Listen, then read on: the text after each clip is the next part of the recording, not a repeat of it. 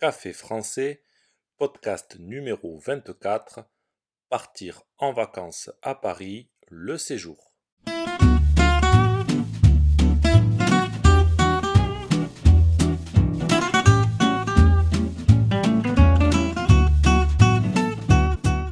Bonjour chers auditeurs, comment allez-vous? Bienvenue sur Café français, le podcast qui vous aide à améliorer votre français. J'espère que vous allez bien. Aujourd'hui, c'est le troisième et dernier podcast d'une série de trois dans lesquels je vous emmène avec moi en voyage à Paris. Lors du podcast numéro 21, nous étions arrivés à notre hôtel de Saint-Germain-des-Prés. Maintenant, à nous Paris. C'est parti. Prenez un café et parlez français.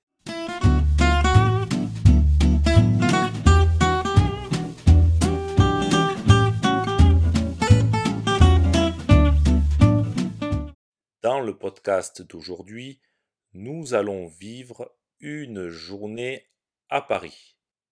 Attention, pas une journée imaginaire, mais une vraie journée.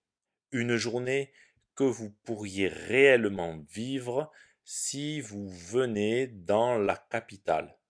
Vous avez de bonnes chaussures, parce que même si le métro parisien est très utile, nous allons beaucoup marcher aujourd'hui. Il est 9 heures. Nous sortons de notre hôtel pour aller prendre un petit déjeuner au célèbre Café de Flore. Ce café est légendaire. De nombreux artistes et écrivains l'ont fréquenté, comme Jean-Paul Sartre par exemple, le célèbre philosophe français. C'est juste à côté de notre hôtel, dans le quartier de Saint-Germain-des-Prés. Nous pouvons y aller à pied. Nous y voilà. Bonjour, une table pour deux personnes, s'il vous plaît. Ce sera pour prendre un petit déjeuner. Le serveur nous installe. Que prenez-vous? Pour moi, ce sera un croissant et un espresso. Après ce petit déjeuner, je vous propose de marcher un peu. Laissons le métro de côté. Profitons-en pour promener dans Paris. Direction la Seine, le fleuve qui traverse la capitale. Arrêtons-nous moment au pont des Arts. Sur ce pont, les amoureux accrochent un cadenas pour témoigner de leur amour. Au loin, nous apercevons la cathédrale Notre-Dame de Paris. Elle est en travaux actuellement, mais allons tout de suite l'admirer de plus près. La matinée est déjà bien entamée. Nous marchons maintenant vers le musée du Louvre.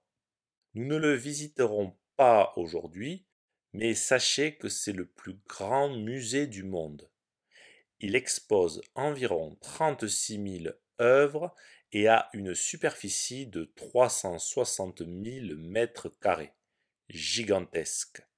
Traversons le jardin des Tuileries jusqu'à la place de la Concorde. Quel lieu chargé d'histoire. Ici, le 21 janvier 1793, Louis XVI, alors roi de France, a été exécuté. C'était au cours de la Révolution française. Au milieu de cette place, un obélisque égyptien est érigé. Cet obélisque a été offert par l'Égypte à la France. Il est en France depuis 1836, mais a été construit durant l'Égypte antique. Il se trouvait au temple d'Amon à Luxor. Du haut de ses 23 mètres, c'est le plus vieux monument de Paris. Il a même été construit avant la fondation de la ville. Depuis la place de la Concorde, nous apercevons le Palais Bourbon. C'est ici que nos députés se réunissent pour voter les lois. Il est déjà midi. C'est l'heure de manger chez nous. Avez-vous le guide Michelin pour choisir un restaurant? Nous pouvons aussi prendre un sandwich rapidement. Un jambon beurre dans une boulangerie.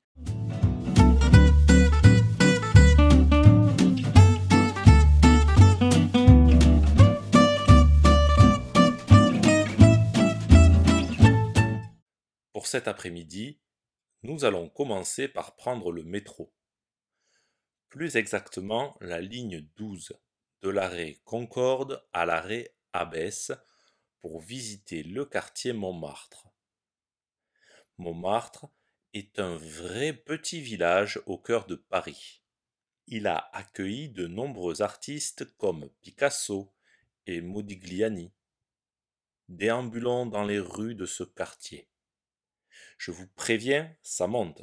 Il faudra faire un petit effort pour arriver tout en haut à la basilique du Sacré-Cœur.